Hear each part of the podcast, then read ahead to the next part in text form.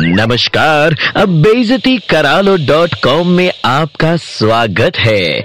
आइए शुरू करते हैं अब बेजती का कार्यक्रम। चैंपियन चमन लाल। अबे अच्छा कार्ड प्लेयर होने का मतलब होता है passion for the game of cards ताश खेलने की कला से प्रेम। लेकिन तुम हो गए ताश के नाम पे घनघोर, खिजाऊ आइटम फुल बेइज्जती वाला सब्जेक्ट अबे, कहीं भी अपना हुड़दंग मंडली बिठा लेते हो। ताश पीटने का इतना शौक है गुरुजी तो अपने घर के अंदर चैंपियनशिप करवा लीजिए, पर ना।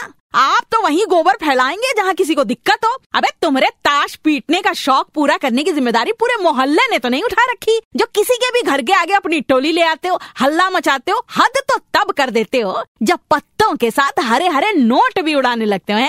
अवध के आखिरी नवाब के टॉयलेट क्लीनर कहीं के। तुम वो कीटाणु हो, जो ब्लीचिंग पाउडर हजम करके भी तंदुरुस्त ज़िंदा रह जाते हैं। तुम पाप का वो मटका हो जिसमें छेद छेद कम वक्त मटका फुल हो जाए लेकिन फूटे ना। ऊपर से तुम्हारी दबंगई, तुम्हारा धौस। मानो किसी के घर के आगे पत्ते खेलने का सरकारी कॉन्ट्रैक्ट तुम्हारे फूफा जी ने दिलवाया हो।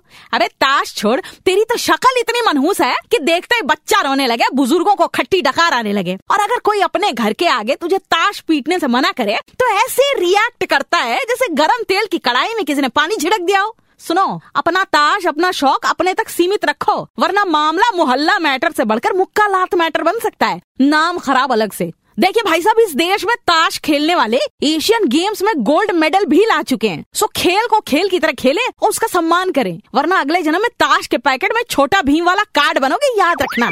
बहनों और भाइयों नीलम की डांट में दर्द है।